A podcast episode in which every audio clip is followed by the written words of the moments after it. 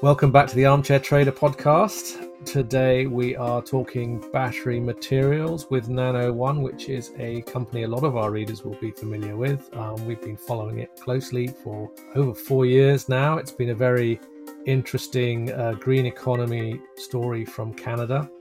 On the podcast today, we have Alex Holmes, who is the COO, joining us actually from London this week. Um, welcome to the podcast. Thank you, Stuart. So, Alex, very quickly before we get into some big news you guys uh, have just put out, um, can for those who aren't familiar with Nano One, I know a lot of our readers will be. Can you just give us a quick summary of the company and what it does? Uh, so, Nano One was founded uh, in 2011, um, primarily on a scientific curiosity as to how cathode active materials were made and manufactured, and they're used and a key to lithium-ion batteries. Uh, back then, there wasn't a lot of electric vehicles on the road, of course but through the process of scientific discovery, our team, our scientific team, then developed a technology to manufacture cathode active materials in a much cleaner uh, way that's also has a lower energy intensity, uh, much cleaner environmental footprint, and a, much uh, significantly reduced number of units of operations, which helps reduce capex and opex. And as our patent portfolio has grown in house to about 32 granted, uh, 50 plus uh, pending globally. Um, we've also struck a number of partnerships up and down the supply chain from uh, parties like Rio Tinto uh, it, um, on the upstream and the mining and refining side, all the way through cathode active material producers, cell producers, and automotive companies. And uh, in the last couple of years, we've really accelerated efforts on our technology, advanced our partnerships. Last year, we acquired um, a LFP cathode active material plant located just outside of Montreal in Quebec, Canada, uh, from Johnson Matthey, uh, UK. And what that did for us is it brought into Nano One arguably the most experienced LFP cathode active materials manufacturing team, certainly in North America, arguably outside of China. And when China today produces about 99% of LFP cathode active material, which is one of the chemistries, uh, this gives us a significant leg up as we look to accelerate our efforts towards commercialization.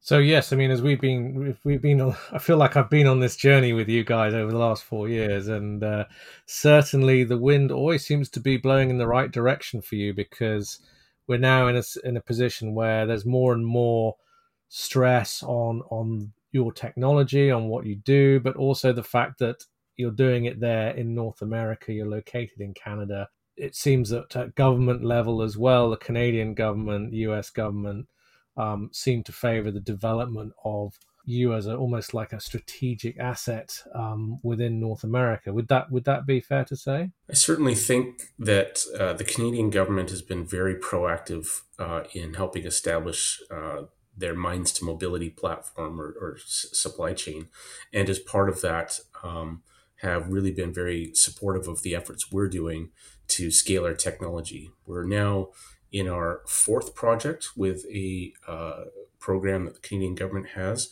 And if you look at the aggregate total government support we've had to date, it's about $25 million in non dilutive grant money to help us take our technology from lab effectively to production scale piloting. Um, so, that together with the US government's uh, initiatives underway, whether it's the Inflation Reduction Act, or supporting the development of the domestic supply chain. Canada and the US a very, have a very thin border when it comes to automotive and trade, and certainly when it comes to um, the energy transition, ensuring we have secure, resilient supply chains. There are coordinated efforts taking place. And and and, ba- and today, as we're recording this, um, you guys have just put out um, um, a news release um, regarding a um, investment from Sumitomo Metal Mining. Um, it's not just an investment, also a collaborative agreement. Big piece of news uh, from you guys. Can you give us a bit more um, detail on that? Yes, absolutely. We're very excited about this uh, piece of news today. Of course, uh, it didn't happen overnight. Uh, it's been many months in the works uh, with our team, collaborating very closely with Sumitomo Metal Mining team. Um, why this is important is Sumitomo Metal Mining is probably the most highly integrated miner refiner to battery materials producer globally. Um, very big presence uh, in Japan in the ecosystem for automotive and energy grid storage. Uh, they supply uh, tier one cell manufacturers with cathode active material, like Panasonic, who in turn supplies cells to Tesla, as an example. Um, they currently make high nickel formulations of cathode active material today, and they also own an LFP manufacturing plant.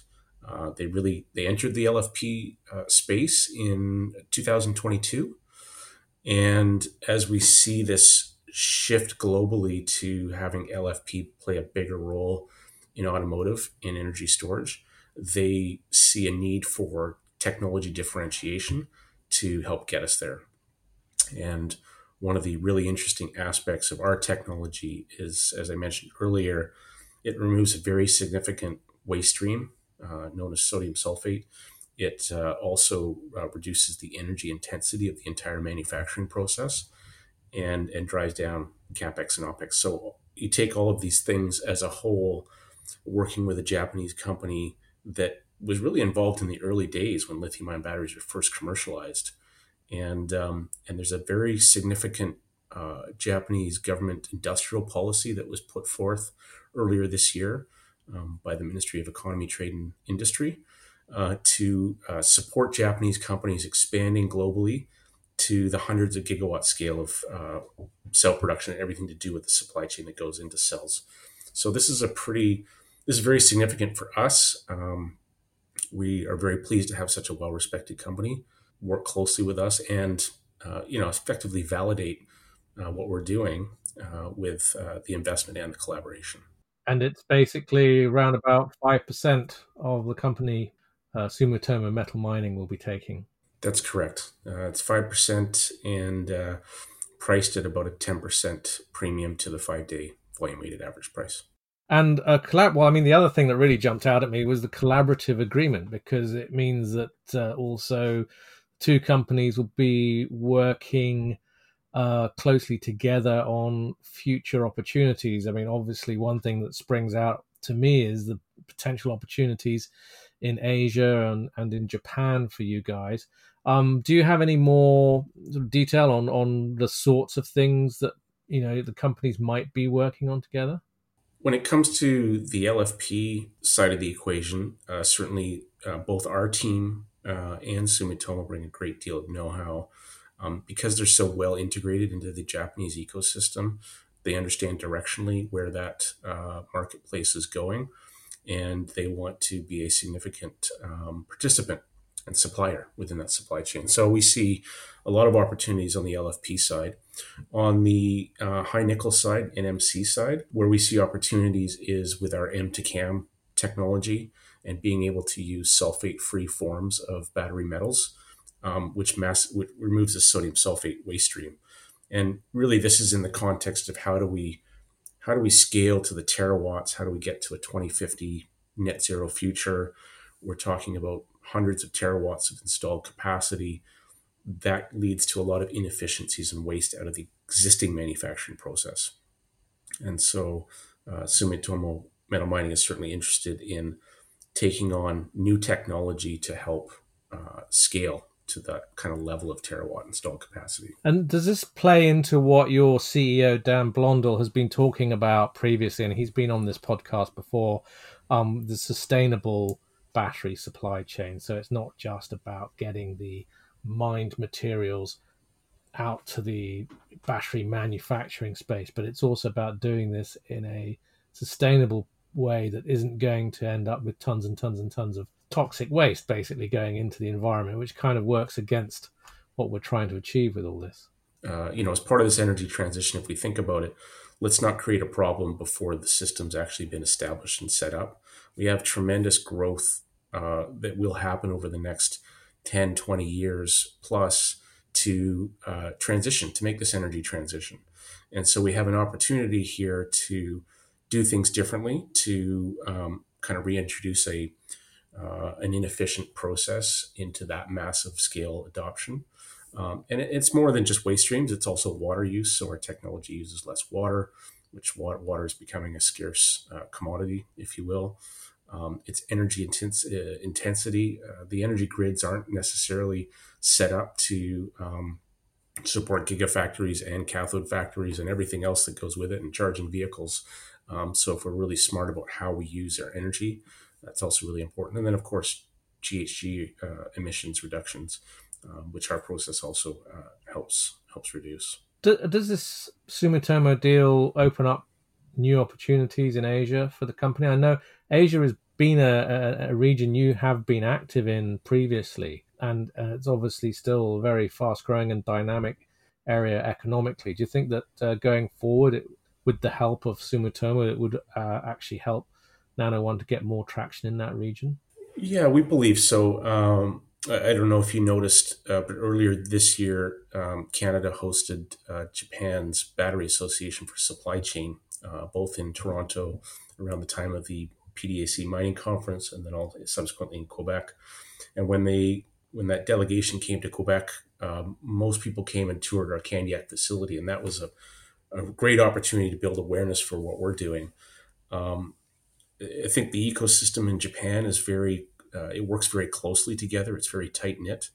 And by having um, the validation and collaboration with Sumitomo, that certainly opens doors into uh, the automotives, into the cell providers in a way that was, uh, you know, certainly stronger than previously.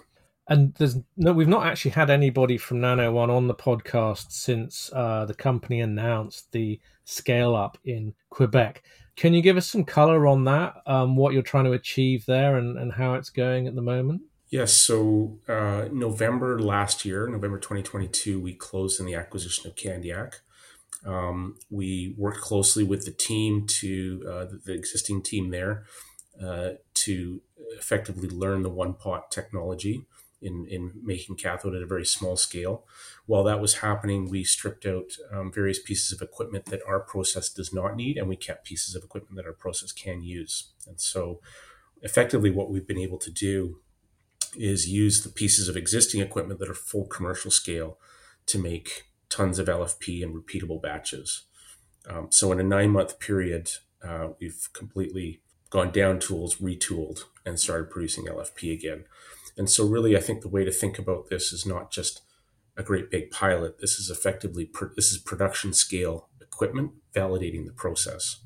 And so, the news we put out uh, a little over a week ago, the the underlying message there is that the technology scaled to full commercial scale units of operation successfully, producing material that's as good as what we have at our lab and our innovation center in Burnaby, British Columbia.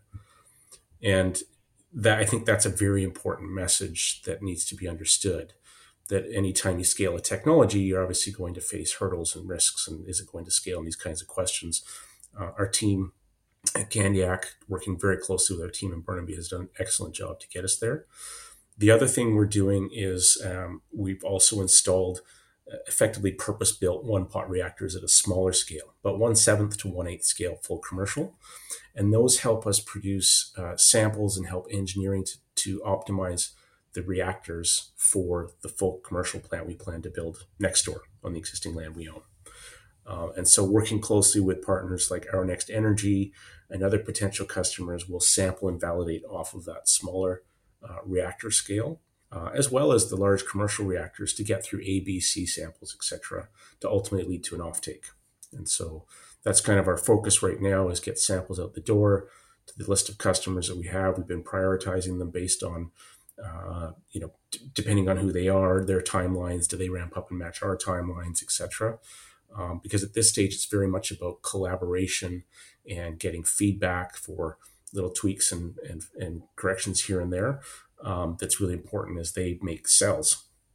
And you know, I think one of the really good things about where we're at as a stage is is this ecosystem is just starting to get going in the U.S. as well, and so our timelines are really aligned. And so, th- I mean, it's important to stress here that this what you're talking about here is not actually building batteries in the factory; it's building the actual materials that will go into other people's batteries and, and help those batteries themselves become more efficient, more energy efficient, greater range, etc. I mean that that's the that's going to be the appeal. The companies you're going to be dealing with here are going to be someone else who's already building a battery, but they want to build a better battery at the end of the day, and they want to tap into your processes to help them to get there. Yes, that's that's a good way to put it. I think you know local supply for many is is really important.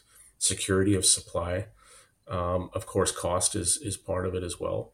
Um, there really isn't anyone else in North America making LFP today, um, so this gives us uh, you know a, quite a significant leg up. Um, and then you look at some of the U.S. government contractors, for example, they have to source domestically. There's a push away from reliance on China. Um, so these are all these components all help support what we're doing um, in, in, in in scaling and ultimately building a future plant next door. And the, the other thing I wanted to ask you about was the, the you mentioned it already in passing, but the U.S. Inflation Reduction Act um, and the the state of the battery supply chain in North America. From where you're sitting, what's your impression of that, and and what sort of impact do you think that's going to have on Nano One going forward? Well, I think we've seen a lot of. Uh, it's a great question because I think we've seen a lot of gigafactory announcements but not a lot of cathode active materials announcements. And the cathode active material makes up roughly 50% of the cost of a lithium ion cell. Where we've innovated on is on the process and how they're made and using forms of feedstock that we can source within North America or within you know free trade countries. So we think that the Inflation Reduction Act has been great at sort of getting some momentum built into the sector to see people looking to deploy and invest capital within the North American context. Canada counts for the IRA. Um, there are some unknown applications of the act that I think are still out there that people are trying to figure out and understand, and, and whether there's call it backdoors or whether they'll get the full credits through other um, other means, or or if they source certain things, will they get access to different different credits within that in the IRA? I think for now the seventy five hundred dollar electric vehicle credit is really important, uh, certainly from the automotive perspective. Um, so sourcing critical minerals and uh, sourcing domestically is a driver uh, of interest in what we're doing. Of course, the automotive scale volumes are, um, you know, they would be five to six times what we would produce at a full commercial plant next door. So the commercial plant next door that uh, we've just wrapped up an engineering study on will help get to the full qualification with the automotives. It may be some smaller scale supplies and their overall needs.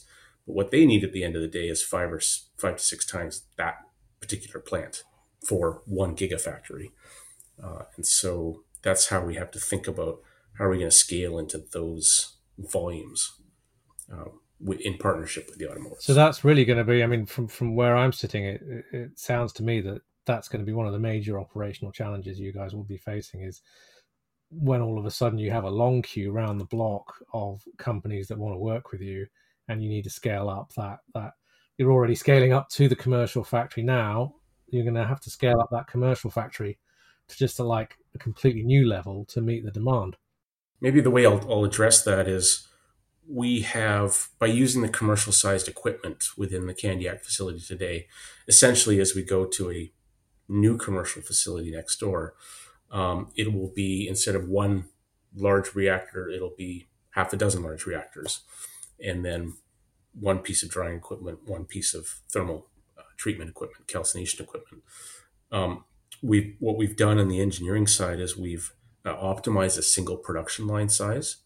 Uh, we can fit up to two production line sizes next door uh, on the existing land, and that becomes a we take a philosophy of design once, build many. We didn't make up that term. It's a it's a it's our approach to effectively creating a turnkey engineered production line, so that that is a very well understood scale and and we're already making LFP in similar sized pieces of equipment within that single production line. There's just more of those pieces of equipment. As you think about the automotive scale, they might be multiples of those line sizes. And so it's just literally a cookie cutter type approach. You'll have half a dozen to 10 production lines. Okay. So basically, you, are pretty confident then that this is actually quite scalable. Um, it would be relatively easy to roll this out as as demand picks up. we never like to say it's easy. There's a lot of sleeves, you know, rolling up our sleeves quite a lot. Um, fortunately, we've got an amazing team, which is very helpful. And you know, in the background, we're aligning ourselves with other other partners and collaborators that will be part of helping us get there because it's not a we can't get there on our own. We we accept that, we acknowledge that. Uh, it has to be in partnership, and I think the supply chain itself recognizes that as well. They recognize that there has to be a lot of collaboration up and down the supply chain. And so we've got big partners like Rio Tinto and Sumitomo, um, others downstream in the automotive side, and uh, and working with some different engineering partners as well. So fortunately, we're not in it alone. My my last question was really related to more broader broader question really about the global demand um, for lithium ion batteries, which is obviously something you're exposed to a bit as a company as well. Um, how are you seeing that as a trend right now? Well, uh, certainly growing. Of course, I think um, a few, a couple of years ago, I would have said North America was three to four years behind Europe. I think in the last couple of years, though, North America has really caught up, um, largely, uh, you know, catalyzed by the efforts of the Canadian and U.S. governments.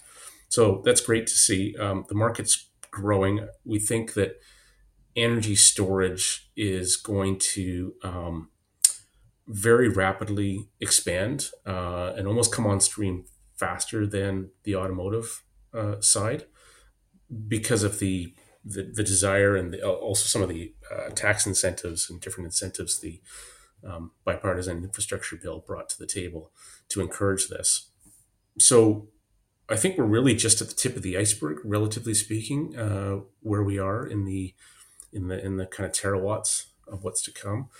What has changed over the last, well, probably year and a year and a bit, at least publicly, but we saw it probably a good two years ago, was the shift to have more LFP chemistry play a role within the overall mix. Part of that driven by innovation at the um, pack level. So after the cell, the cells go into the packs. At the pack level, there's been systems level engineering uh, design that has helped effectively bring the energy density of a pack using LFP cells much closer to that of high nickel. And uh, when you look at iron and phosphate supply chains, um, they're they're they're they're bigger than nickel, manganese, cobalt. It also means there's less reliance on you know x number of new nickel mines that have to come on stream to meet that level of demand and so we're seeing this this shift and lfp is naturally also a lower cost material so while it's lower energy density and lower cost the pack level engineering design has helped effectively bring it back up to where nmc is today and that's changed the thinking of, of automotives and then there's certain material properties of lfp cathode material that make it a uh, a more suitable material for um, for energy grid storage, uh, heavy industrial use, um, and also it's inherently much safer uh, as a material. And so that's what's you know when when the automotives look at how do we get mass you know large volume low cost EVs into the marketplace so that we can get to a place of mass adoption. We have to look at other chemistries to help drive down those costs as well, and that's really part of the role that LFP plays. So one of our, our partners, uh, Our Next Energy, uh, in in the U.S. in Michigan, uh, they've done systems level design engineering that have really brought them well up in line to pretty much, you know, maybe five five six percent less than a high nickel um, material at the pack level, and this has been a major shift change. Um, and, and BYD and CATL came up with that innovation a couple of years ago uh, largely in the in the Chinese market. Oh, that's great. Yeah, I mean, it's one of the things. It's one of the things that I think happens a lot. Everyone's so focused on Tesla and on the uh, adoption of batteries by the automotive sector, you're really forgetting the massive um, opportunity that exists there in um, grid-based energy storage, which is which is is going to be huge going forwards. Yeah, absolutely, and and for us, the the focus uh, for you know for offtake for our first commercial plant is really focused on the energy grid storage market. Um, it's it's right sized. It's a good size match for the production capacity that we install production capacity we plan to have there. Um, it's also that market is a little faster to move than the automotive, um, just because the qualification validation timelines are, are shorter.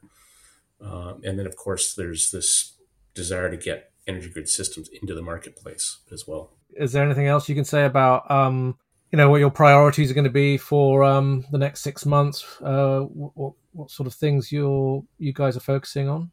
Obviously, the Sumitomo metal mining announcement today is great. Uh, so we'll be working very closely with them over the next little while as we, uh, you know, spend more time mapping out in much greater detail um, timelines and and paths on, on, how we're going to get there together.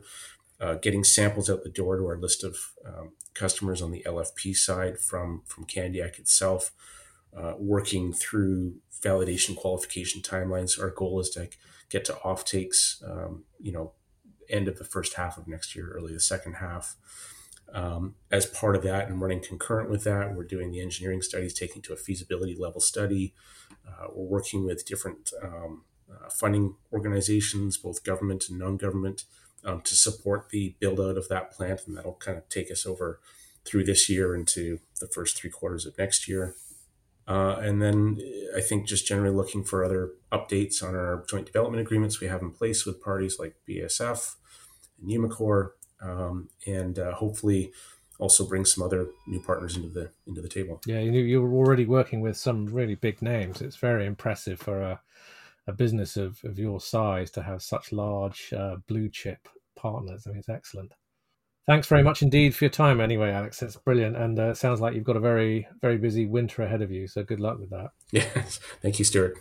You've been listening to the Armchair Trader podcast. Make sure you visit our website, www.thearmchairtrader.com, for your daily dose of financial markets news and sign up to our free newsletter there.